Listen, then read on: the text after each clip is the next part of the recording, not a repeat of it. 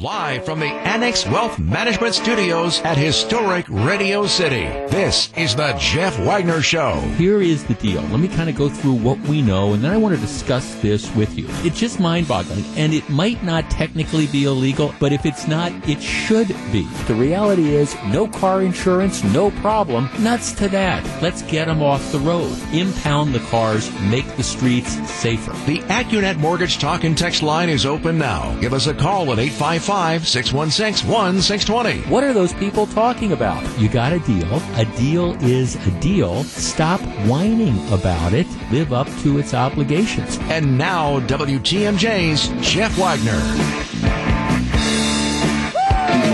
Good afternoon, Wisconsin. Welcome to the show. So glad to have you with us. Let us get started because we have a lot of ground to cover on today's program. All right, we, we talked about this for one segment of the show yesterday. Now there's been some new information out. I am a huge fan of Mayfair Shopping Center. Mayfair Shopping Center was, of course, the, the first enclosed shopping center in the Milwaukee area. Matter of fact, a couple friends of mine, including one very good friend of mine, was, was instrumental back in the day with helping, you know, populate the, the Mayfair with, with shops and all. And so it's, it, it's just, it's really, it, it's fascinating to sit down at dinner sometime and listen to my friends' stories of, you know, how Mayfair got started and things like that. So, you know, Mayfair has always been an institution. And whereas shopping centers and strip malls have come and gone. Mayfair has pretty much, you know, survived. Now there's been some rocky times, there's been some less rocky times, but but Mayfair is, is still there. Northridge has come and gone. I understand Southridge is there, but Southridge is kind of struggling. Southgate was gone. Um, you know, Brookfield Square. Brookfield Square is still there, but Brookfield Square has changed dramatically. It, it's less shops now, and it's more restaurants and things of the like. And of course, you have the various iterations at Bayshore Town Center. And, you know, right now, Bayshore really, really struggling. Where it ultimately leads, I, I guess who knows. But there's always been Mayfair. The question is, how much longer can this go on? If you didn't see the story, what happened is Saturday evening, about 745, there was a full blown Pier 6 brawl that broke out in the food court. The initial reports suggested that there were 15 people involved. Actually, the, the, truth was it was about 35 people involved. And we're talking about punches being thrown, chairs flying. I mean, a major league brawl. And the story that's coming up now is you had a lot of the, the people who run kiosks or working in these stores. They saw this thing happening, and you know what happened is uh, they were watching as this started to you know escalate. That you know they, they people were like like running for their lives. Stores were closing. The people that run kiosks were holding them up. You know, were closing them down, trying not to get hurt. Number of the games the stores in the area were were locking these things up. Um, witnesses, employees there, said that they saw pepper spray being used. Um, they saw people involved in the fight trying to fight police. One individual took a walkie talkie away from security. One of the employees who was recording the brawl says this is just crazy. And if you follow me on Twitter, it's at Jeff Wagner 620. I sent out a tweet yesterday. It's got a link to the video. And, and what you see is a Major League Pier 6, like I say, brawl that is broken out at Mayfair. Now, there's two points about this. This is, of course, not the first time that Mayfair has had dramatic problems with out of control patrons. Matter of fact, it is an ongoing story at Mayfair. Sometimes this results in fights and mini riots. Other times, the problems involve, for example, in shootings. You know, you have the story from a couple weeks ago involving, I believe, the 17-year-old who had the gun gets tossed out. The Wauwatosa police um, end up getting into an interaction and, and shoot, end up having to shoot the 17-year-old who's armed at, at Mayfair. So you have one problem after another after another. After we talked about this yesterday, had a number of emails from people who were at the shopping center during the course of the day, and the, the general consensus was as the afternoon wears on, was wearing on on Saturday, It just it became an increasingly more dangerous situation because apparently, even though the mall says it has a policy that it does not allow unescorted juveniles in after like three o'clock on weekends, they don't enforce it. They just don't enforce it. And as a result of what happens, you have so many kids that get in there, the security guards then become overwhelmed. They're in a position where they can't really deal with this. So that, that's that's number one. If you're going to have this policy, you don't enforce it. What, what's the problem? Why have a policy if you're not going to enforce it? But number two, and I guess this is one of the more stunning things to me, you look at what happened on Saturday night, and you tell me how in the world it can result in only three people receiving disorderly conduct charges, and then those three people being turned over to their parents. I mean, look, really, you, you, you're if you're at a point where you got to use pepper spray, where people are taking walkie talkies physically from security guards, where people are fighting with each other and fighting the police, what should happen is you should be making mass arrests. And it, then it shouldn't be a situation, well, here, here's a disorderly conduct citation. That's something you get for, you know, saying bad words on the, on the sidewalk. What you should do is you should be being taken away in handcuffs, arrested and charged. And unless Mayfair security, and look, I, I, I hate to rip on Mayfair security because I want to, I want to see this mall thrive. But unless Mayfair Security and the Wauwatosa Police get a handle on this. And by handle, I mean we're just going to have a zero tolerance policy for this. We're not going to allow unaccompanied minors in if they come in, whether it's minors or adults, they misbehave. All right, we're we're going to start making arrests, and if that means you get certain people in the community upset with you because you're arresting this type of person or that type of person, who cares? I mean, seriously, who cares? Because if you do not get a handle on what is going on there, you are going to see Mayfair become Northridge. Our number, 855-616-1620. That is the Accunet Mortgage talk and text line. Now, over the, I, look, I, I'm not a shopper. Over the Christmas break, I, I think I was at Mayfair twice with my wife. I was there early in the day. I did not feel da- I did not feel that it was dangerous or anything like that. But I get the sense that between the movie theater and the stuff that goes on, especially on weekends, as the day wears on, the crowd changes dramatically, and it's a problem. And it's something that, whether it's the cops, the security people, the management at Mayfair, or whoever, people need to step up and realize that this is a fragile situation. And unless they get a handle on it, what's going to happen is people are going to simply make the decision, like they did with Northridge, that they're not going to be they're not going to feel comfortable shopping there. Okay, 855-616-1620. That's the Accunet Mortgage Talk and Text line. I think this is really perhaps more so now than ever in the past. This is a crucial time for Mayfair.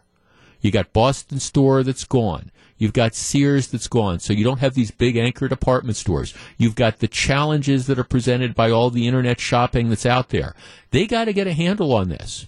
Because if people do not feel safe, they are not going to come to that mall. And if they don't come to the mall, we know what happens. 855 616 1620. That's the Accunet Mortgage talk and text line.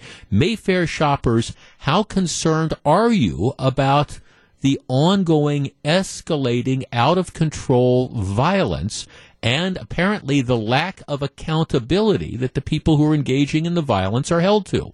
We discuss in a moment. This is Jeff Wagner. Welcome back to Jeff Wagner on WTMJ. 855-616-1620. That's the Accunet Mortgage talk and text line. Let's start with John in Brookfield. John, good afternoon. Hello, Jeff. How are you today? I am well, thank you. During the break, I was just watching the video of that, that fight again, the the riot, the Yep. brawl. It's unbelievable to me that this could be going on at a shopping center around here. Unfortunately, it's it's what's become accepted. Um, I I really am afraid that law enforcement is frightened to take a stand because they're going to get called out by the uh, the new Black Panther movement. They're going to get called out by the social interest uh, argumenters. Uh, the, the, you're going to get called out by the special interest groups that are disturbed that their militant children Yep. are acting poorly. Um, there was a standard at one time. You know, it, it goes back to the time when you were afraid to drive through Wauwatosa uh, five miles over the speed limit. Yeah. It, it goes back to a, a point in time when people were not afraid to pull people over for doing the wrong thing. And if you were doing the wrong thing, you were pulled over. Black, white, purple, it did not matter. You were called out on it. Right. The incidents at Wauwatosa are, are, are taking a different form because they're closer to, to, to, to Milwaukee's urban area. You know, it's it's a place to go in winter, and you know, Right. Well, people want to go to a place in winter. Well, right, and, and look, and, and I understand. I mean, look, look, kids, kids, a mall is a place to go hang out. Okay, when I was a teenager, Exactly. we hung out at Northridge, so I understand that. But, but at the same time, back when I was a kid, we weren't tearing, you know, we, we weren't getting into big time fights and you know and tearing up the mm-hmm. mall. People knew how to behave, and I guess that's not the case anymore. Well, it isn't, and you know when when you see the general behavior there, it, you go to a movie, you see it at, at the movies in Brookfield, you see it anywhere you go. Um, there is no social standard anymore. You know, at one point, society dictated this is how this is a proper way to behave. Right. It's not okay to do this. Right. And and now you you you've got the most base level of individual dictating what pub, public decorum should be. Well, right. No, thank, Um, no, you're, no, thanks for the call, John. You're, you're, you're right. And of course, and, and okay, so last Saturday, it was a fight involving 35 people.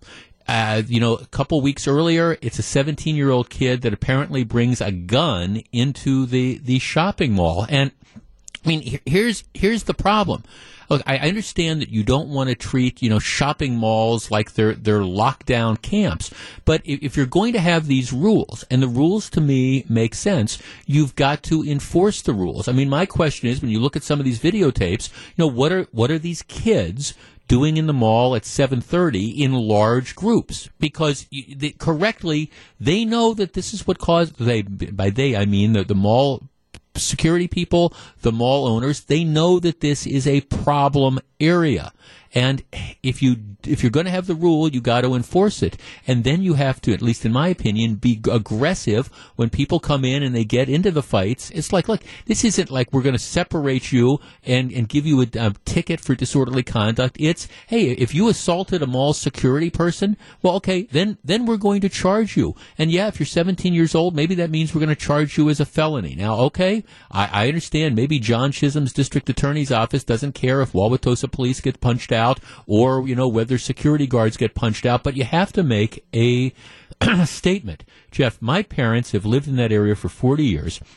They always saw Mayfair as a positive until about five years ago. Now they try to avoid it and refuse to go there in the evening. If they want to see a movie, they'll drive 20 miles to avoid Mayfair, which is only about a mile away from, you know, their home.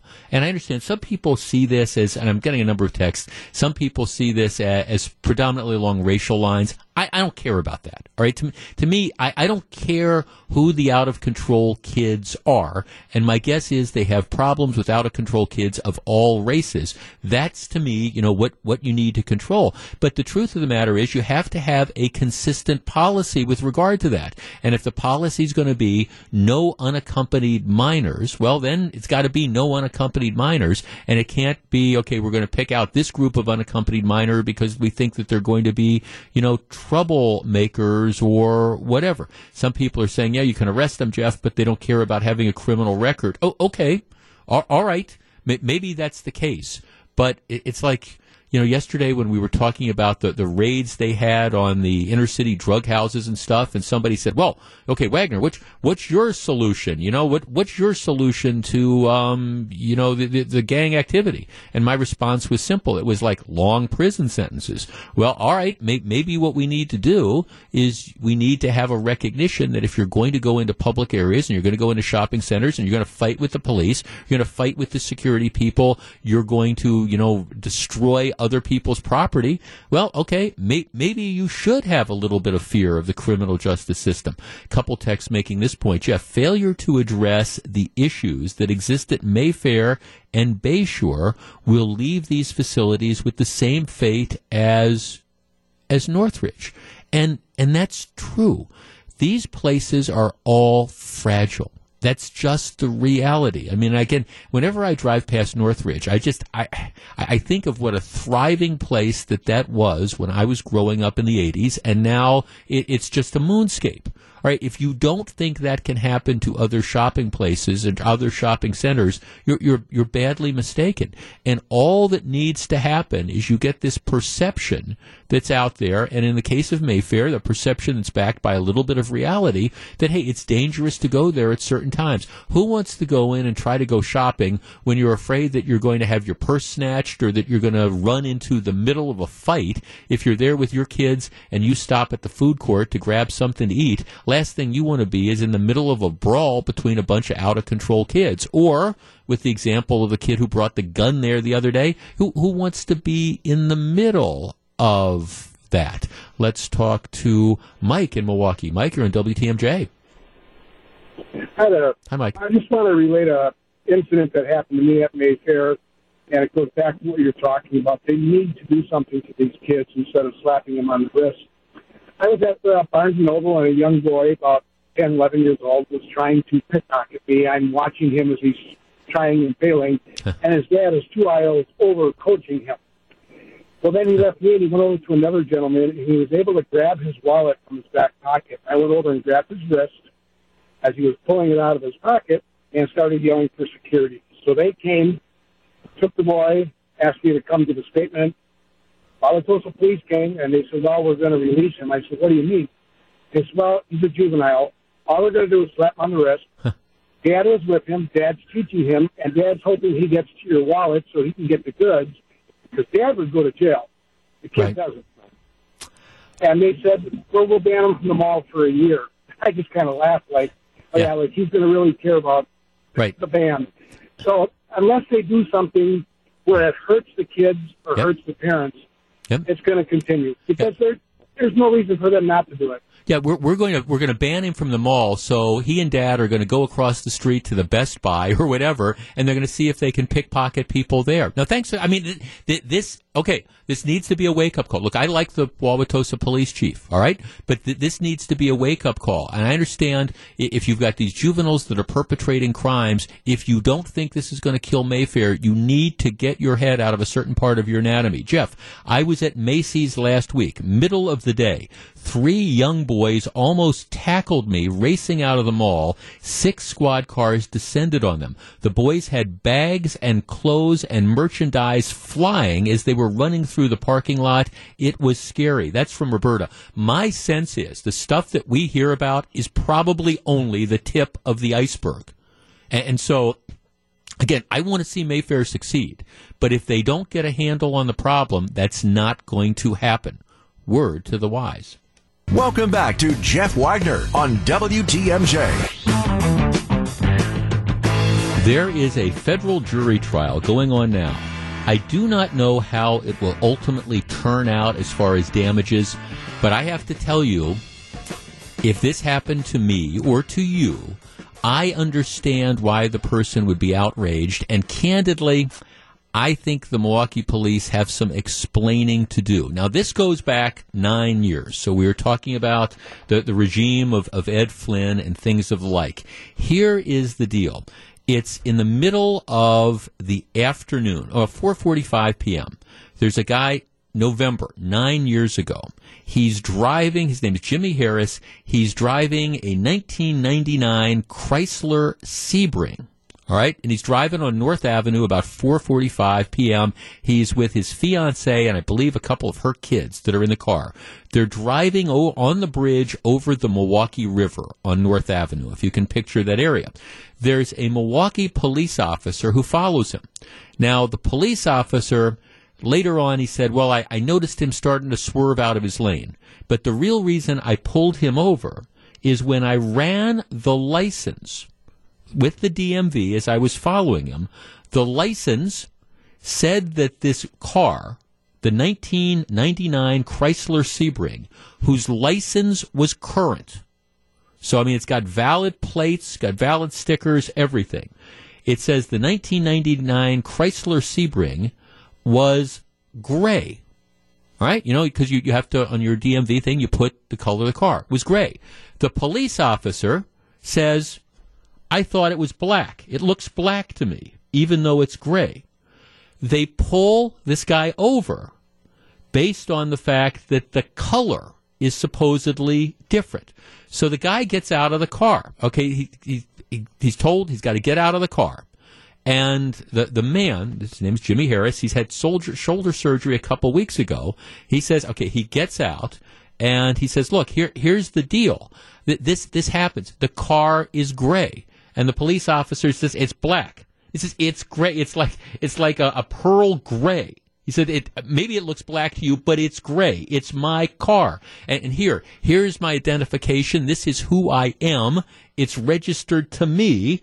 And, the officer says, it's black. Next thing you know, this escalates. You've got the, the police officer decides to go pat down the man who's like I said, he had rotator cuff surgery about ten days before this incident, and then apparently the, his his shoulder ends up getting hurt as they're trying to decide they're going to handcuff him, you know, because he's kind of struggling a little bit. Next thing you know, you have six police officers that are on the scene. The first two minutes of this incident are on a dashboard camera, even though they don't have the microphone turned on. The uh, fiance who's in the front seat of the car she's saying that you know that the police officer is like looking in saying okay we think this is a stolen car you know it, has been repainted. And and it's all because of gray versus black. So bottom line of all this is number of police officers arrive. They end up arresting the driver of the car taken him in. He, he's ultimately not charged. He's now, now this was nine years ago, he's filed a civil lawsuit, and the matter is, is being decided by, it, again, it's, it's a jury trial that started either, I think it started yesterday, it might have started today, but, but it's all over a stop based on the color of the car. Now, it turns out that police are not legally allowed to stop a car based on the a, a color mismatch. That, that's apparently not a reasonable suspicion to stop the, the car, but the Milwaukee police weren't trained on that. So that's that's the issue. There, the city is fighting this, and I think they're fighting it based on you know what the nature and extent of the guy's injuries were, and was it caused he was taken into custody. But but the the thing that precipitated this whole thing was this pull over the guy, the driver, being pulled over because the police officer thinks the car is black and it comes back registered as gray. Our number is 855 616 1620. That is the Accunet Mortgage talk and text line. Now, on this program, I, I repeatedly hear from people about how, oh, you, you've got this pro police bias. And, and I think I do. I, I, don't apologize for that. I appreciate what a difficult job it is to be a police officer, and it comes from the years and years I spent as a prosecutor. I understand how hard that job is. Okay, but I have to tell you, when I read stories like this, and I hear a car being stopped because essentially you have a police officer that decided it comes back the DMV has it registered as gray and it looks black to me, so I am going to pull it over. This sounds to me, for all the world, like well, one of those sort of, what's the word they use? A pretextual stop. 855 616 1620. That's the Accunet Mortgage talk and text line. Now, again, I take no position on, you know, did the officers use excessive force when they were, you know, deciding that they were going to try to pat him down or take him into custody or anything like that. I'm just saying if if I get pulled over by a police officer and I go back and I say, "Officer, what did I do? Was I wasn't speeding? No, you weren't speeding. My license plates are current. Yes, your license plates are current. My tail light wasn't out. Why are you pulling me over? Well, I'm pulling you over because the DMV says your car is gray and it looks black to me." I'm going to think what's going on here. 855 616 1620. That's the Accunet Mortgage talk and text line. I'm sorry, I'm not buying the police officer's explanation. I, am just, in this particular case, I'm not. No position on what should happen in the lawsuit and what the guy's injuries were, but to try to pull somebody over because, in this case, it looks black to you and the DMV says the car is gray. Huh. All right. Let's start with Joe in West Allis. Joe, you're on WTMJ. Um, yeah, I, I you know there's a lot of instances like but we always back up our police officers when they you know, initiate a stop with a suspicion. Um, they stop people for a lot less than um, wrong color. So, oh yeah, they even stop them for well, color. Well, I'm, another topic. Well, I mean, yeah, I guess. I mean, thanks. I mean, see, I look. I, I, there are rules, okay, and and I mean, if if there's, you know, you you can't just and you shouldn't just pull people over. Now, in this particular instance, the the, the man who was stopped is African American, but they weren't able to. They're not making a claim in this case that it was racial profiling or something like that because they don't have evidence to support it. The, the justification is supposed supposedly that it was one color versus another color, and maybe. I will tell you, maybe I would feel differently about this if the car came back hey, it's registered as white, but you know it, it's black. Okay, all right. Maybe that's an indication. Hey, is this car stolen? Has it been repainted? It's something. But and again, the the law doesn't allow you to do that. It's my understanding in the first place. But but regardless, again, as I started with this conversation, when my wife and I talk about the color of my car. She sees a blue. I see a gray. I think it's registered as gray. I, am just thinking, am I going to get pulled over from the police because somebody's going to look at that and say, well, it says it's gray, but it's, it's, it looks to me like it's a deep blue. Uh, let's talk to Bill in Oak Creek. Bill, you're on WTMJ. Hi, good afternoon. Hi, Bill. Hi, how are you doing? Real well, thank you. As I was, yeah, good as I was stating, even if the color would have been wrong and had the owner maybe painted his car, and and in worst case scenario, you know, change it from the black to white or you know, like whatever you're saying, black to gray right. or whatever. Um, you know, the worst case, maybe the police officer would have written a ticket for goofy registration or whatever, and he didn't get down to update it through the DMV yet. Right. Right. But my problem with this is when the officer looked at the VIN number and it came back correct, the numbers would have been correct. Yeah. Yeah, no, there was no, no, thanks. No, see, and that, to me, to me, that's the end of this conversation. And again, I, I don't, I, I, don't know if it was excessive force used. I'll let a jury decide on that. But, but this whole thing was something that if you had a police officer in this particular case, at least in my opinion, that would have exercised the judgment that God gave a goose, this situation would not have happened. And I bring this up because I am pro police. But when officers do things like this, whether it's a power trip or whatever, what they do is they send a message to other people that hey, we're going to pull you over for no reason at all. Right? Eh, First of all, again, you're not le- they they apparently weren't trained that you're not. It's not a legal basis. The fact that there's a color difference um, in the car, but but even so, you make the you make the stop. You get out. You say, hey, can I see your license and registration? And it turns out that the guy produces his license and registration, and it matches okay, this is the car, whether it's a gray or a black 1999 Chrysler Sebring, the license is current, the tags are current, and the car doesn't come back stolen, and you are the registered owner. At that point in time, isn't it just, okay, we're, enough is enough. We're, we're moving on. Why do you need to escalate something? And, and it does sound like the guy kind of copped a little bit of an attitude, which you should not do with the police.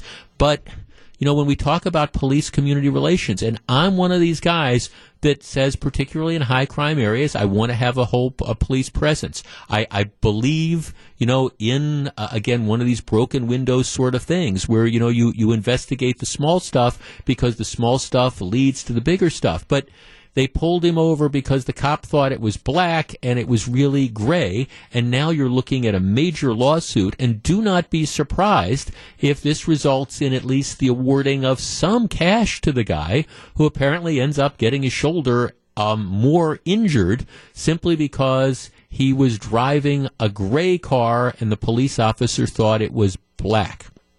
We'll see what happens. This will probably go to the jury. My guess would be tomorrow or something. We'll have the verdict sometime later this week. This is Jeff Wagner. This is Jeff Wagner on WTMJ.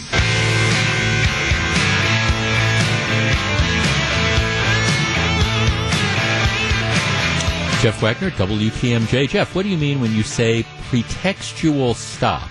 A pretextual stop is one where The officer is stopping a car and giving a reason, but it's not really the reason why they're stopping the car.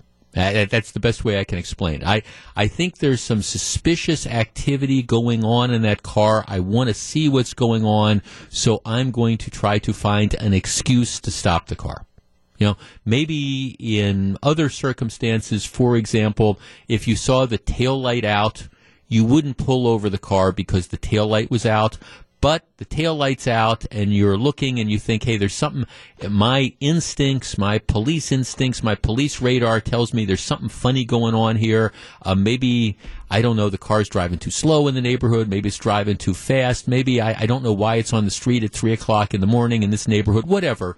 So you try to find a reason, a pretext for stopping the vehicle. Oh, the light is out. All right, so I mean that's going to be the justification, but like I say, it's not the real reason. It, it, might be what gives you the legal basis to do it, but a lot of times, if you don't have your radar going off and having this other suspicion, you, you wouldn't pull over every car you see with a tail light out. That's what I mean by, for example, pretextual.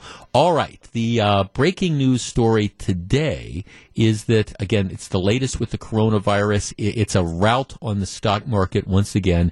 Yesterday, after a horrible, horrible week, the Dow Jones Industrial spiked over 1,200 points up.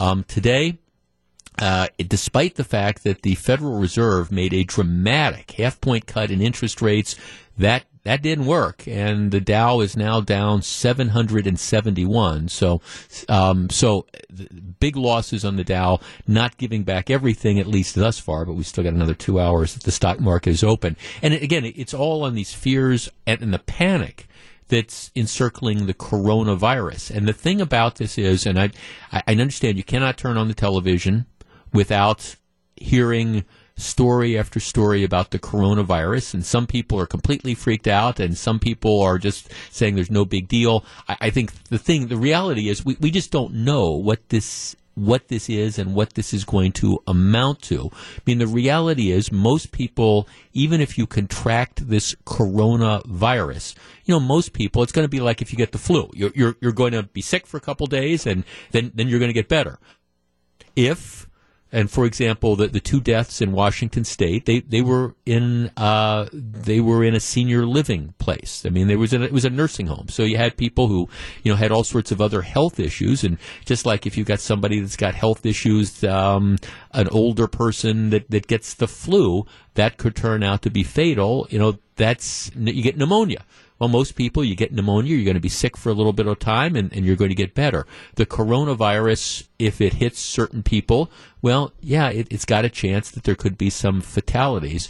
And again, I'm not trying to downplay that. At the same time, I, I'm not in one of these sort of panic modes about it yet because at the end of the day, I, I, think, as has happened with other viruses that we've had over the course, particularly of the last 20 or 30 years, we, we tend to get a handle on it. It, it ends up they either develop a vaccine for it, then, of course, as with the flu shot, we develop a vaccine and people don't take it, but they either develop a, a degree of herd immunity or you have a, a vaccine, and, and we end up getting you know, dealing with it. And that's kind of my guess. What I can't tell you is how much of an issue it is going to be in the economy and what it's going to do to travel and what it's going to do to manufacturing before we get a handle on it. Interesting development. Somebody was asking me yesterday, are you reluctant to travel? And my answer is no. I mean, I, I I'm not, I, am going to go to China? No. But on the other hand, I mean, I went to Las Vegas last weekend. Uh, three months from now, I have a trip. We're going to go to Disney World with my brother and my niece and nephew. We're taking them down there. And I guess at least this point in time, do I have any thought of canceling my trip to Disney World? Of course not. We're going to be doing a listener trip to, uh, to, uh, the Paris and Normandy in September. It wouldn't occur to me at this point in time to even think about, you know, canceling that. Now, maybe if you have, you know, this coronavirus that's just all over the world by September, maybe I'd have a different thought. But right now, no degree of panic. But it is interesting to see how things are changing. For example, down in Chicago, McCormick Place, which is the big convention center down there, um, the Chicago Housewares Trade Show, which is one of the, the bigger trade shows in the country, it's scheduled to um, it's scheduled to draw about sixty thousand people. Um, was scheduled for what is it? I guess week and a half from now, March 14th to the 17th. They expected it was going to draw 2,200 exhibitors from 45 countries, 60,000 people, and it, it's a trade only event, so you have to be in the housewares industry. But this is a big deal. Um, McCormick Place announced today that they're canceling it. Uh, because again, you've got people coming from all these different countries. So in this particular case, I mean, you do have the coronavirus having an impact, in this case on, on a big trade show that they now end up being canceled. As far as individuals, you know, should you not go to Chicago? I, I, think that would be an extreme. Should you not go to Disney World? Should you not go to Las Vegas? I, I think that's extreme right now, but we don't know how bad this is going to be. When we come back, all right, the Me Too movement claims another person. Is this unfair? The local media goes after a conservative Supreme Court justice and paid sick leave. Should it be mandatory? Stick around. Live from the Annex Wealth Management Studios at historic Radio City, this is the Jeff Wagner Show. And now, WTMJ's Jeff Wagner. Good afternoon, Wisconsin. Welcome back to the show. I don't know what happened in that hotel room back in 1983, but I have to tell you, I think whatever happened in the hotel room, I think the person who's now being accused of wrongdoing, I, I think he is getting rogered big time, and we, we need to at least have some accepted standards as to how we're going to handle ancient sort of complaints. Here's the story. Eric Bill said, you know who Timothy Hutton is? Yeah, actor. Yeah.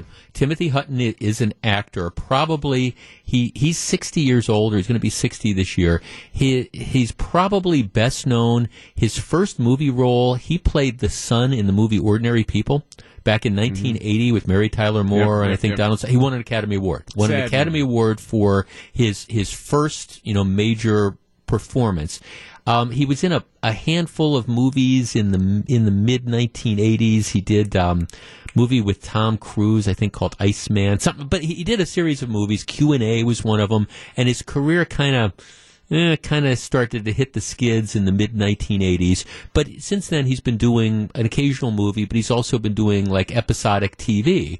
And he is is the star of the Fox TV series Almost Family. Have you ever seen Almost no, Family? No, I haven't either. That, matter of fact, it doesn't even sound appealing. The, the premise, the premise is, and Timothy Hutton is the star, is that he's a guy who was, I, I think, one one of these like doctors who would collect people's sperm, and he um, he used his own. This is the premise of the TV show. He used his own sperm to impregnate hundreds of women. So now you've got all these women who are finding out that he's their biological father. That that's the what in the world? I, I Boy, it must be a hilarious show. Uh, well, yeah, I just, I, I, mean, it's just okay. So that's the premise of the show. Now, so well, okay, episode. well, right. Well, it, it, it, ran one year. Now, I bring this up because the show was canceled yesterday. Now, it doesn't sound like it's a very good show to me to go to bat for, but that uh, that's not the reason why the show w- was canceled. The show was canceled because apparently a woman has now gone public with accusations that Timothy Hutton and a friend of his sexually assaulted her in a hotel room in Vancouver in 1983. So here, here's the, the story. He was apparently in 1983. He's in Vancouver. Make he's 23 or 24 years old. He, he's making a movie. All right uh, her this woman her story and I'll, I'll, tell you how this comes out in just a minute but her story is she was 14 years old at the time she was hanging around on the movie set Um, she wanted to kind of break into acting or whatever. And Hutton and one of his friends took her and two of her friends back to their hotel room. And her story is they, they had forcible sex with me. Okay, that that's that's the story. And she goes into some graphic detail, and it it's very very you know, her story is very, very creepy, and if he did it, the guy ends up, you know, he's, he's kind of a monster. But it's 1983. Now, what happens is she doesn't say anything at all about this at the time it happens. She doesn't say anything about it in 1993. She doesn't say anything about it in 2003. She doesn't say anything about it in 2013. In 2017, apparently what happened is she hires a lawyer, and the lawyer reaches out to Timothy Hutton and says, There's this lady who says that 34 years ago you sexually assaulted her in this hotel room, and she wants money or else she's going to go public. And apparently, the you know it, it, they they deny any of this. She wants millions of dollars. He refuses to pay. Ultimately, they settle on he's going to pay hundred thousand dollars or something to make this allegation go away. But then she backs off. She wants more money. He says, "I'm not paying you any more money." Period. She then last year, late last year, goes to the police in Vancouver and says he, he sexually assaulted me when I was 14 back in 1983. And at this point in time, the police haven't done anything about it. But she has now gone public with her allegations. And um, yesterday, Fox cancels the guy's TV show within, again, 24 hours of this rape accusation being published by, you know, BuzzFeed News. Our number, 855-616-1620. That is the Accunet Mortgage Talk and Text line. Look, I, I have, again, I don't know what went on between these two people in this hotel, or actually there was a third person involved as well. The, the other interesting detail is apparently a year ago, the woman's ex-boyfriend tries to go and extort money out of Timothy Hutton's friend, who was supposedly in the room while all this happened. So the ex boyfriend reaches out. He's trying to get money too. That ends up going nowhere. All right, our number, 855 616 1620. That's the Accunet Mortgage Talk and Text line. Look, I, I don't know Timothy Hutton from Adam. If, if he sexually assaulted this girl when he was 24 and he was 14 and she was 14, I mean, it's not a sympathetic sort of figure. But, right, how do we judge allegations from, you know, going on you know, 35, 38 years ago. And, you know, is this the basis of, again, may, maybe the show had lousy ratings. I don't know. I, I've never seen it. Maybe it was going to be canceled on its own. But, you know, here you have somebody who's 60. This supposedly, he supposedly did this when he was 24. There's been no apparently no repeat contact. This isn't like a Bill Cosby situation, but this is somebody who a year or two ago comes out of the clear blue and says he did this to me when I was 14 in Vancouver in 1983. And is it fair to him? Under these circumstances, to say, okay, well, we're going to essentially assume that you are in fact a rapist, and and here we're going to go after you know your career based on this stuff that somebody says you did 35 years ago is there a statute of limitations on bad behavior? And are the allegations alone, you know, a- enough to, I don't know, derail somebody's career? And, and my answer would be if this is the standard nowadays, it, it's, it's very, very scary because how do, how do you prove your, your innocence? How, how do you prove somebody's guilt? I mean, it, it's something that supposedly happened in 1983. He says it's a damnable lie. She says it, it ended up happening. She wanted money. 855 616 1620. That's the Accunet Mortgage Talk and Text line. No love lost for Timothy Hutton one way or the other, but can you just wait decades and decades and then come forward and claim the most abysmal behavior possible and end up derailing somebody's career? 855 616 1620. That is the Accunet Mortgage talk and text line. my answer would be that there's got to be some standard for, for judging this. And we, we can't try people, whether it's men or women. You can't, we, we can't try them for stuff that allegedly occurred 40 years ago with no corroboration, no criminal charges, and none of the like. I just don't think it's fair. And I'm certainly not going to stand up if Timothy Hutton sexually assaulted this woman 37 years ago. I'm certainly not going to stand up and defend him. But would we ever, will we ever be able to determine the truth? 855 616 1620. That's the Accunet Mortgage Talk and Text line. We discuss in a moment. You're listening to Jeff Wagner on WTMJ. Timothy Hutton's longest, he's, worked in, in episodic TV, you know, quite a bit. Um, his longest running TV show was a show back in 2008, ran for four years called Leverage. Um, which a number of people are saying that was pretty good. I, I, I never saw that, but that ran from 2008 to 2012. But but the bottom line of all this is is you have a guy who's accused of doing something horrific, but but he's accused of doing it in 1983, and the woman who says he sexually assaulted her has no evidence of of that. Um, she's come forward two years ago with a lawyer demanding a big money payoff from the guy. Her ex boyfriend has tried to shake down Timothy Hutton's friend or whoever was supposedly in the room at the time. That's gone nowhere. But now, you know, hours after the rape allegation becomes public yesterday, Fox bails on the TV show. And again, I don't care whether they cover, whether they run this, this almost family show or not. Who, who cares about that? But the idea is, is is this allegation an allegation alone a terrible allegation but something from 30 some years ago is that sufficient to ruin somebody's career? Let me, share some text with you.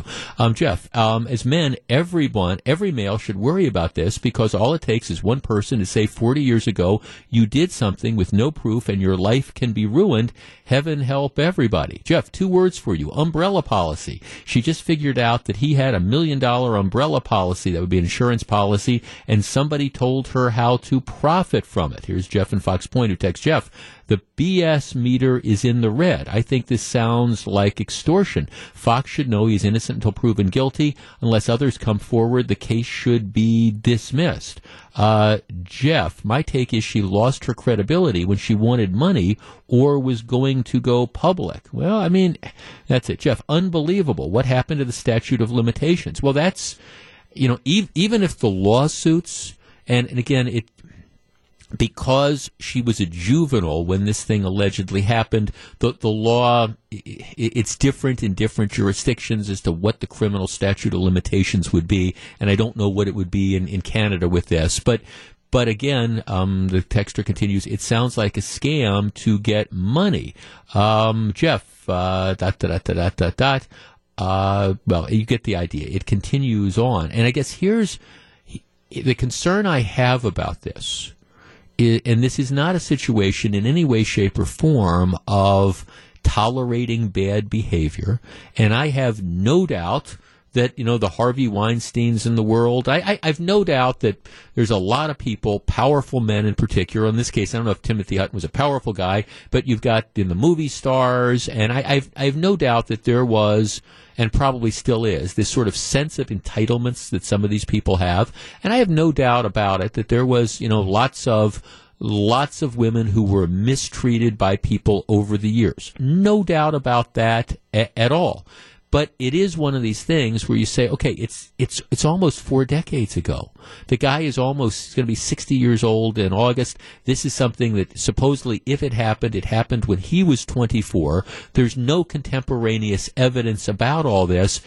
The mere allegation alone is enough to destroy your career. That's that is the scary thing, because uh, again especially with these people who have high public profile, you, you are you are vulnerable. Now, you, you look at a case like a Bill Cosby, for example, or a Harvey Weinstein, where there's you know countless women that are out there all telling the same sort of story, that's fine. This story apparently has been around for a couple years before it's gone public. And it, it's not like people are saying, "Oh, this is what Timothy Hutton used to really do." On movie sets, he'd find fifteen-year-old girls to take back to his hotel room and sexually assault. That that there doesn't appear to be that. And again, if he did it, I've got no sympathy for him at all. I'm just sitting there thinking, it's thirty plus, you know, going on forty years old. What, how, how do you clear your name from an allegation like this? And the answer is, you, you don't. This is Jeff Wagner. Back for more. Here's WTMJ's Jeff Wagner. And then, as long as we're talking about the Me Too movement, there is crazy Chris Matthews who is done with hardball. Um, and it, it's one of those situations. Now, nobody is accusing Chris Matthews, who is 70 some years old, nobody is accusing Chris Matthews of, of, of sexual assault, like a Timothy Hutton thing. But here you have a guy who was clearly a dinosaur and clearly, at least in my mind, did not understand, you know, changing the, the way the times have changed. Now, I, I'm not saying that, you know, the, the, the folks the, in the newsrooms and the glass ceiling and the way people treated women 20 or 30 years ago and the things that people said in the workplace. I'm not saying that that was ever appropriate, but to the extent that it was at least condoned well, okay, it, it might have been condoned in 1999, not condoned in 2019 or 2020. Chris Matthews, who is, of course, a walking blooper reel, he's the guy that when Barack Obama was giving the speech, he talked about how he had tingles going up and down his, his, his leg.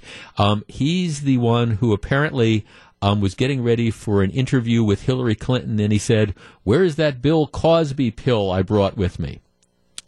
Um, Okay. He's the one that in 2016 he was watching uh, Melania Trump walk down the runway, and apparently he said, "Did you see her walk? Runway walk. My God, that's good." you know. So, I mean, th- th- this is. And again, I'm not saying that that was ever appropriate, but if you could do something like that in 1985, you sure as heck can't do that in 2016. And, and Matthews, he, he never got it. What what apparently really brought him down is in 2016, he, he would apparently unsubtly flirt with uh, you know a lot of the commentators who were getting ready to come on the, the air. He, he didn't. I don't think he's, he's, not accused of grabbing him or sexually assaulting with him, but but he would make sexual remarks. He would be flirting with these young women who you know, first of all, Chris Matthews, you are invisible to these young women. There is a certain point in life where men are just invisible to young women. And, and this idea that you're making inappropriate remarks and you're trying to flirt and you think you're trying to be clever, just knock it off. It, it's, I don't know where you think it's going to go, but it's, all it is is creepy. And, and that's what was happening. And there's apparently a number of commentators, female commentators, who are saying, yeah, this is the modus operandi. It's not like he grabbed us or anything, but he would comment on our appearance and he would talk about the way they were doing our makeup and things like that. It was just sort of like a creepy old guy. You couple that with his on air gaffes that he kept, you know, making. And I, I, think what happened is it wasn't any one thing in particular. It was more like this collective feeling at, at NBC and MSNBC that the guy was that the guy was a walking time bomb and you never knew what he was going to say and that you know they, he kept having to apologize for this or that or the other and i think the fear with chris matthews was all right pretty soon you know, we, we, haven't been able to rein him in. The guy has no filter. He doesn't realize that it's not 1983 or 1977 anymore. And, and again, I'm not arguing it was present. It was appropriate in 77, but there might have been things you could do in a workplace in 1977 that you can't do in 2020, and Matthews never got it, so they blew him out. What um, yesterday, just saying, okay, enough is enough. But this is at least in that case, Matthews is a guy who was warned. There's an ongoing pattern. There's lots of people who were saying this is what the guy did, and I think again MSNBC was just trying to be proactive here, saying we we recognize it's probably not going to get better, and we we better act now before he does something that we're not going to be able to walk back from with an apology. So you know, Chris Matthews regardless of whether you loved him or hated him, he, he had a long career, you know, going back to, you know, he, he worked for Tip O'Neill. He was the chief of staff for Tip O'Neill during the 80s. He was, you know, a speechwriter. He worked for the Carter administration. Long career in politics doesn't end in the best way, but it's probably best that it ended. Jeff Wagner on WTMJ.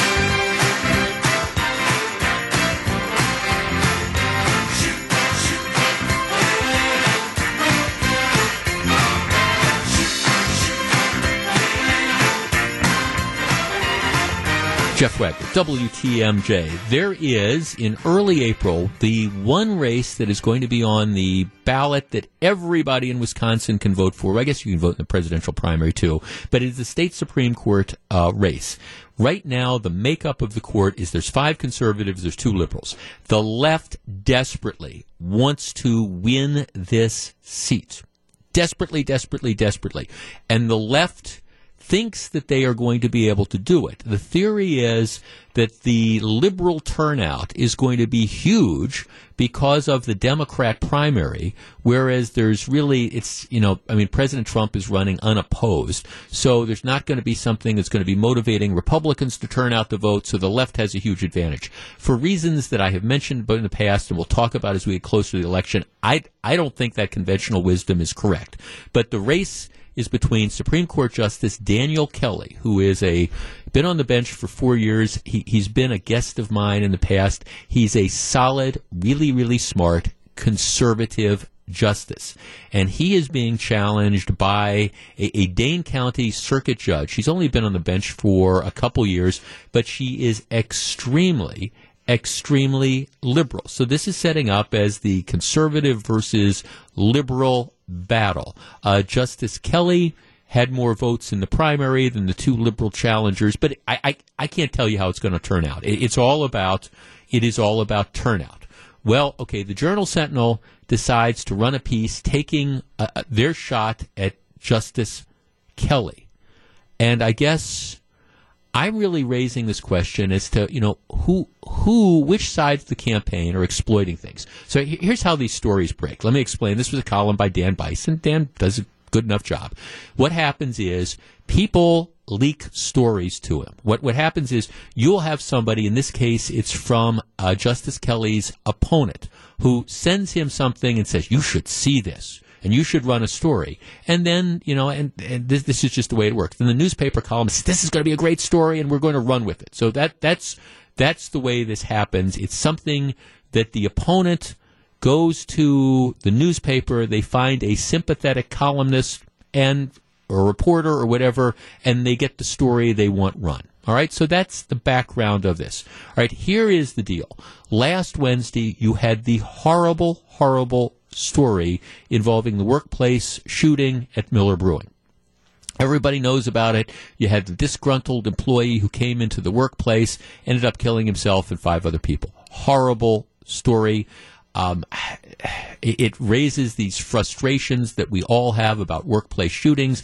And then, of course, in the immediate aftermath, you have a, a, lot of the usual suspects who take their various positions. You've got the folks who say, this is why we need to have gun control measures. Again, the, the point is you'd sit there and say, okay, explain to me what gun control measure you want to have that you think would have stopped this workplace shooting. Um, apparently, in this case, guy, no criminal record at all nothing sufficient to have triggered any sort of red flag laws. So this isn't, regardless of how you feel about background checks or how you feel about, you know, red flag laws allowing you to intervene with people who have health problem, mental health problems, that this wouldn't have been applicable in any of these cases. But that doesn't stop people from saying, we, we've got to have more gun control. Well, okay, maybe we need more gun control measures, but to exploit the shooting and say, okay, we, we need them because of the shooting when they would have done nothing to stop the shooting is where my frustrations occur. All right, so that, that's kind of the background. Wednesday, you have the shooting at Miller Park, at Miller Park, I'm sorry, Miller Brewing. On Thursday, Justice Kelly had scheduled, had a fundraiser scheduled. Now, follow me on this. You know, if you're running for office, you got to raise money to buy the radio ads and to buy the TV ads and this. It's something that you just have to do. There was a fundraiser that was being sponsored by the Waukesha County Republican Party. You know, here's apparently what it said. Please, uh, tonight, please help return Justice Dan Kelly to the state Supreme Court by attending a fundraiser in his honor at the Wisconsin Firearms Training Center in Brookfield. Okay? So it's it's a f- fundraiser that was going to be held at a shooting range. And this was a day after the the tragedy at Miller. And then apparently they had, you know, if you were going to be a host, there were, you know, different levels that you could, you know, give and they had used like references to different okay firearms all right cost to attend was $100 well all right the journal sentinel columnist thought this was tone deaf and tasteless the opponent the liberal candidate judge in Dane County jumps in saying, "Okay, this is this is terrible. We're we're concerned about gun violence, and he's having this fundraiser at a firearms training center that's also a, a gun range." Our number eight 855 616 1620. That's the Accunet Mortgage talk and text line. Okay, so the mainstream media spin on this is, oh, incredibly tasteless and tone deaf that a day after this workplace shooting, you go ahead and you have a fundraiser at a firearms training center that's also a gun range. Right now, the flip side is, the people on Justice Kelly's side say, no, it, it's actually, it's the other side that's exploiting this. Why shouldn't we have a fundraiser at a firearms training center that doubles as a gun range? What's the matter with, with that? We're not endorsing a workplace shooting. Okay, our number, 855-616-1620. That's the Accunet Mortgage talk and text line. And I, I, here's my question. I ask it rhetorically. All right, if there, if there is a workplace shooting, does that mean if you had, had planned to go to a shooting range, you know, you had a, I don't know, Thursday night, you had a trap shooting contest, or Thursday night you were going with your friends to the gun range to shoot, does that mean that you should have canceled that? If you were, I don't know, if this was during a, a, a gun hunting season, does it mean that you should have canceled that? Because there was a workplace shooting? I mean, is is it really tone deaf or is this, again, one of these sort of knee jerk reactions? 855 616 1620. That's the Accunet Mortgage talk and text line. Should the justice have canceled this because it, sends a wrong message? Or is that just trying to make, I don't know, an issue where none exists. 855 616 1620. That's the Accunet Mortgage talk and text line. We discuss in a moment. If you're on the line, please hold on. This is Jeff Wagner. This is Jeff Wagner on WTMJ.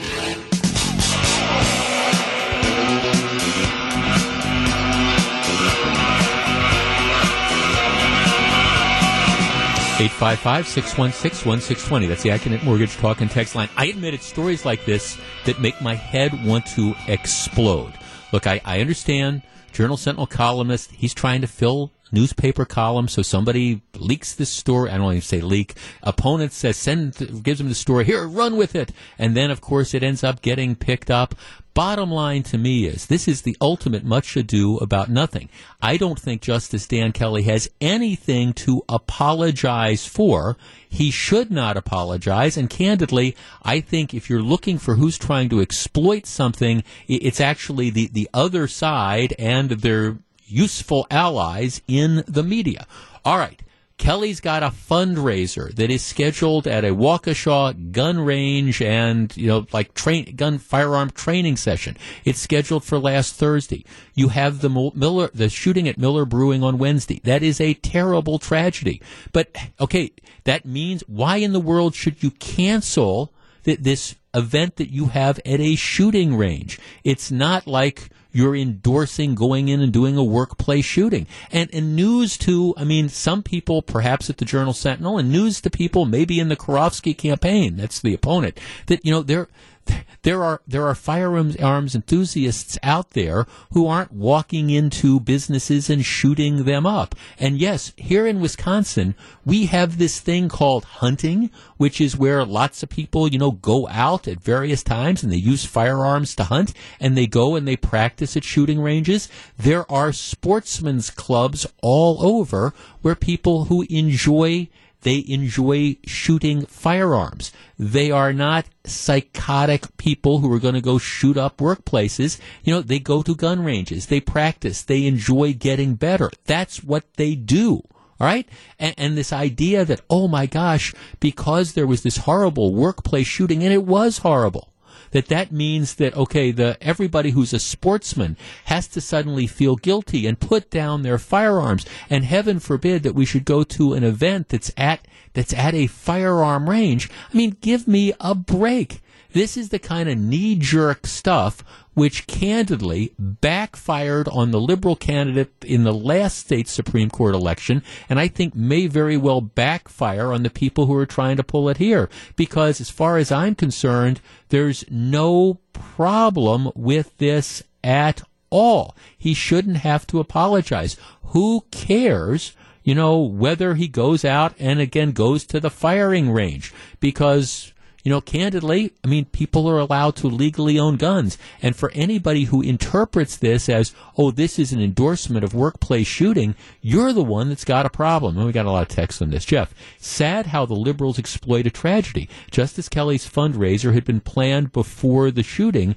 There are thousands of responsible gun owners in Wisconsin. No, that text is wrong. There's hundreds of thousands of responsible gun owners in Wisconsin. Does that mean that everybody has to because you have again this horrible criminal act does that mean that okay well we're, we're going to cancel deer hunting for next year? Or you know you're not going to be able to shoot skeet or trap or whatever? No. Jeff um, it's almost the same article that came up when leah vukmir was running for office. They did the same thing with her in a column by the same columnist. Uh, jeff left is making an issue of a pre-planned event. Should we have canceled the car show because several people were killed by drunk and criminal drivers? Uh, yeah, I think, you know, you've got that issue there as, as well. And again, this got picked up by all the media and some people think it's going to be this issue and, oh, this is so incredibly politically tone deaf. No, it's only tone deaf in the circles of the people who, well, I can't believe that there are actually sportsmen out there and there's actually legitimate gun owners and things like that. Now, you know, is it entirely possible that in the wake of certain tragedies that it may be appropriate to cancel fundraisers? Well, of course.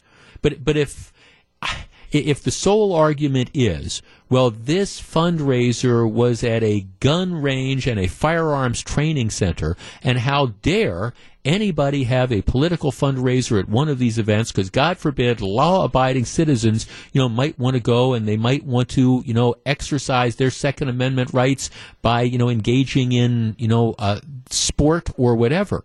How how how terrible that could be to which I would say, just, just give me a break. And again, I, I understand that there's some out there who think that this is going to be something that hurts Kelly, just like uh, some of the stuff that they ran against Brian Hagedorn when he was running for state Supreme Court.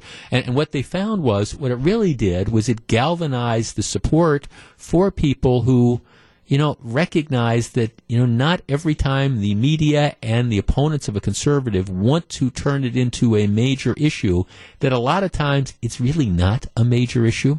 Time will tell. And there might be all sorts of reasons why people decide not to vote for Justice Kelly. But this particular one, ah, gee, he went ahead with a fundraiser at a gun range. Heaven forbid.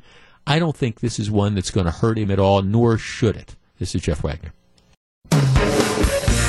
Live from the Annex Wealth Management Studios at historic Radio City, this is the Jeff Wagner Show. And now, WTMJ's Jeff Wagner.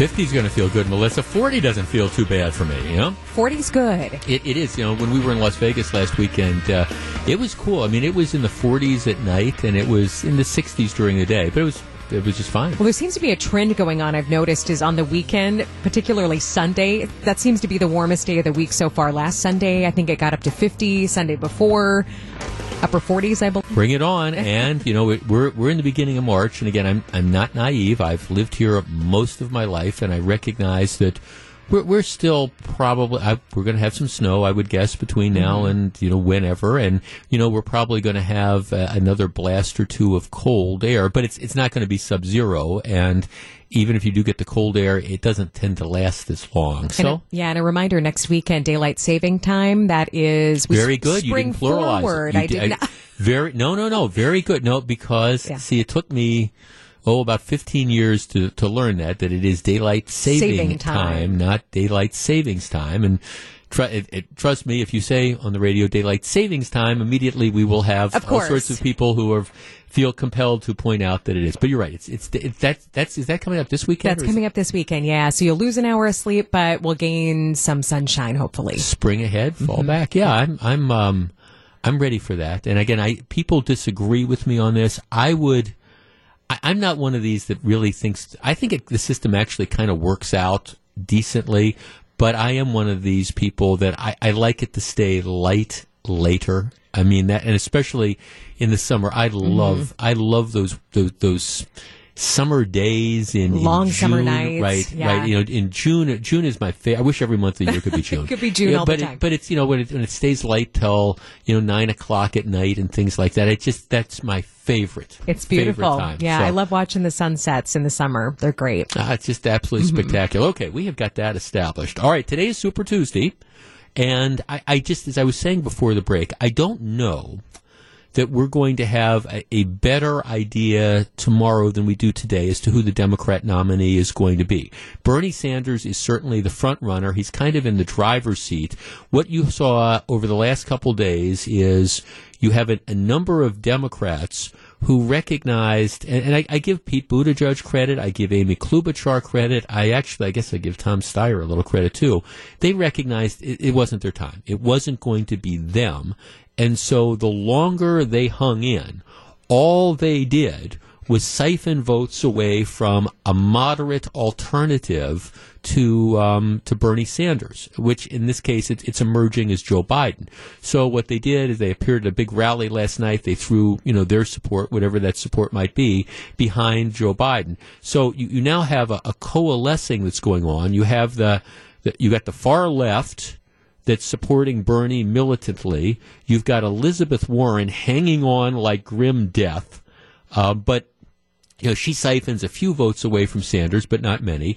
You've got Joe Biden, who's now emerged as the, the candidate of the the moderate the moderate wing of the Democrat Party, and you've got Mike Bloomberg, who I, I just I don't know where his appeal is going to be. Presumably, I mean the conventional wisdom is he'll take support away from Joe Biden, but I, I don't I, I could eat these words tomorrow, but I, I I don't think even with all the advertising, I just I don't think there's going to be a huge run to Mike Bloomberg. I, I just I I don't. I think that a lot of Democrats are going to be skeptical of him and the fact that he was a Republican in New York. I just I, I, I don't see the Bloomberg train, you know, carrying on. But again, you know, could end up being wrong. But you know, we'll have perhaps a better idea of what it's looking like tomorrow. But right now, it doesn't appear, regardless of what happens today, it doesn't appear that Bloomberg is willing, is planning to drop out and stop spending money, and it doesn't appear that Elizabeth Warren, despite the fact that she and Bernie Sanders are going after essentially the same voters, the same wing of the Democrat Party, um, and and that that Sanders is winning that. I mean, my gosh, you, I mean, you look at the, these primaries; it's one after another, and Elizabeth Warren, you know, she's she's she's running fourth. She's she's running fifth, and and it's not just New Hampshire, and it's not just Iowa, and it's not just Nevada, and then she was like non-existent in South Carolina. The you know Elizabeth Warren, who was beloved, beloved by the liberal intelligentsia. Elizabeth Warren, who was endorsed by the New York Times. There was a period, matter of fact, it still continues. I have never seen such glowing coverage in my life. The New York Times, which is, of course, the, the newspaper of record, especially for the American left, fine, that, that's their business model. But it, it's, if you read them, and I do so you don't have to, it, it's one gushing story, and it's been this way for six months. It's one gushing story after another about Elizabeth Warren. Oh, she's the smartest person to ever run for office. Oh, she's got all these plans, etc., etc. Well, that might all be good, but Elizabeth Warren has been a complete and total electoral failure so far. Maybe not on the Tom Steyer level, but but her campaign peaked in October which you know was unfortunately way before any of the you know primaries started. So she's hanging on, but doesn't have a lot of money and doesn't have a lot of support to the point that there is a very real chance that she may even lose her home state of Massachusetts tonight to Bernie Sanders. Not necessarily predicting it, but she's behind in a lot of the polls. All right, our number 855 616 1620. That's the Accunet Mortgage Talk and Text line. I, I am fascinated by why certain candidates succeed. And, you know, the, the, the Bernie Sanders phenomena, I understand why he's succeeding. You know, he was around four years ago. He, he mobilized. You've got young voters who just think that this is this terrible country and we have all this economic unfairness and Bernie is promising them free this and free that and free everything. I understand where that appeal comes from. So I, I get where the Sanders appeal comes from. Um, Elizabeth Warren has been, in many cases, arguing for the same things, perhaps just at, perhaps as vocally. But her campaign just has not taken off, and I don't think you're going to see anything different tonight. Our number, 855-616-1620. That's the Accunet Mortgage Talk and Text line. She positioned herself as the uber liberal. She's as far left as Bernie Sanders. The thing she thought that was going to help her is the fact that she, unlike Bernie, she's a woman. And so she's been playing the gender card whenever she gets a chance to do that. Hey, I'm I'm a female. I I'm Bernie Sanders, but yet you know, for all you women out there who've always wanted a female president, I am your candidate. So she's played the gender card. That doesn't appear to be working. She's played the uber lefty card, and that doesn't appear to be working. She's played the I'm really, really smart, I'm the smartest person in the crowd card. That doesn't appear to be working. Why is it that the Warren campaign has been a flop? 855 616 1620. That's the Accunet Mortgage Talk and Text line. Like I say, you, you, read a lot of the mainstream liberal press, and the, the reviews have been glushing, have been gushing, but, but she hasn't connected with voters. And I don't think that's going to change tonight. Again, could be wrong, but I don't think that's going to change. What was the problem? Where did the Warren campaign go wrong? Is it simply the fact that America is not, again, ready for a female president? Or is this just not the right woman? 855 616 1620. That's the Accunet Mortgage Talk and Text line. What happened with the Warren campaign? Why did it get, and why is it getting no traction? We discuss. Jeff Wagner on WTMJ. Okay, on paper, Elizabeth Warren should be running away with the race for the Democrat nomination. Okay, if, if, okay, she she's just as far left as Bernie Sanders. Um, she's got the female card that's there. She's an aggressive fighter. She's got a track record. I mean, you look at it, she should be leading the pack. And I think there's a lot of people who thought she was going to be. There's a lot of people who got invested in the Warren campaign, and it, it's gone nowhere. 855 616 1620. That's the Accunet Mortgage Talk and uh, text line. Let's see. Let's go to text. Jeff, um, I think the Elizabeth Warren problem is that there's just very little difference with Bernie Sanders, and Bernie was there first. There is an element. Jeff, the feeling I see from people who lean very left is that Warren is completely fake, and there's some overlap there with right leaning people who considered her to be a liar okay, which ties into the next text, Jeff. It started with the lying about her being a Native American, and the fact is she just isn't likable. Yeah, I, to that extent, she's got a Hillary Clinton problem. Hillary Clinton was not likable. Elizabeth Warren is not likable. I, that's and I, I um, and I understand maybe some people don't like to hear that, or maybe some people disagree, and I respect that. But it's just I, I always feel whenever I'm watching Elizabeth Warren like I'm I'm getting lectured to, like it, it's that sort of like the, the the school marm or that high school teacher that you just couldn't stand, who's just lecturing to you and giving you the impression that that she's smarter than you, and you know, and she may be. She may be, but I, I will tell you this, and this is something I found out over all the years. Um, I, I, I hang out with some really smart people who, in many cases, are the smartest people in the room. And one of the things those people know uh, is that even if you are the smartest person in the room, you don't want to carry yourself like you are. And I, I mean, I'll give you an example. Paul Ryan. Paul Ryan Oh, you're mentioning Paul Ryan. Paul Ryan is the smartest person in a lot of rooms that he's going to walk into, but you, you deal with Paul and you don't walk out feeling, oh, I, I just got lectured to, or I just got preached to, or I just got talked down to.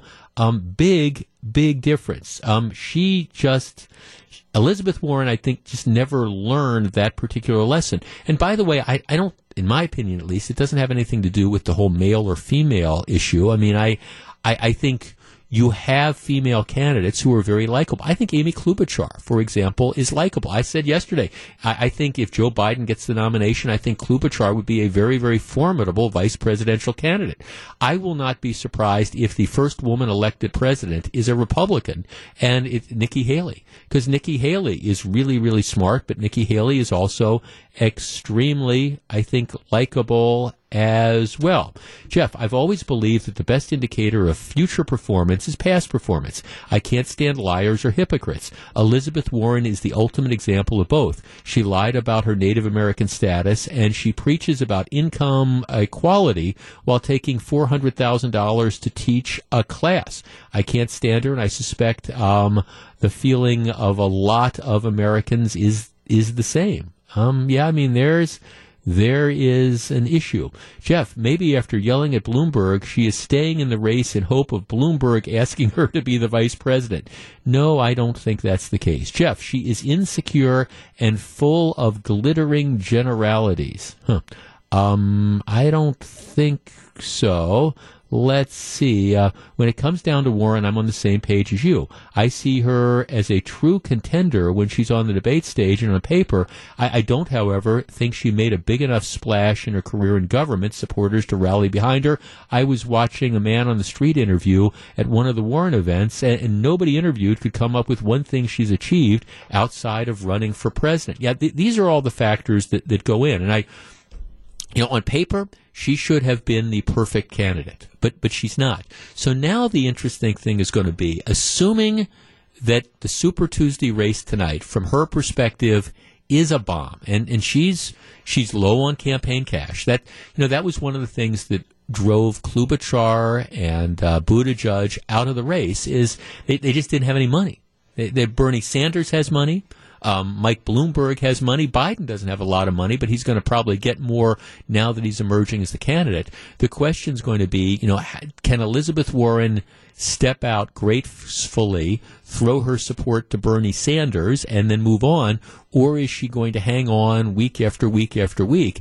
I don't know what the answer to that is going to be. She doesn't strike me as somebody who's going to be willing to get out of the way of people who are more likely to succeed for the good of the party, but I could end up being wrong. But I mean, the big things to watch tonight a Massachusetts and Elizabeth Warren.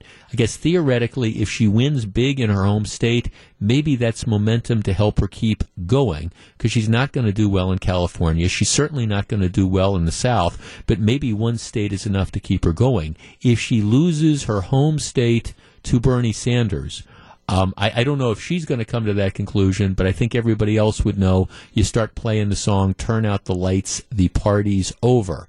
Uh, might come as a surprise to some of the New York Times editorial writers, but to a lot of us, not really. This is Jeff Wagner.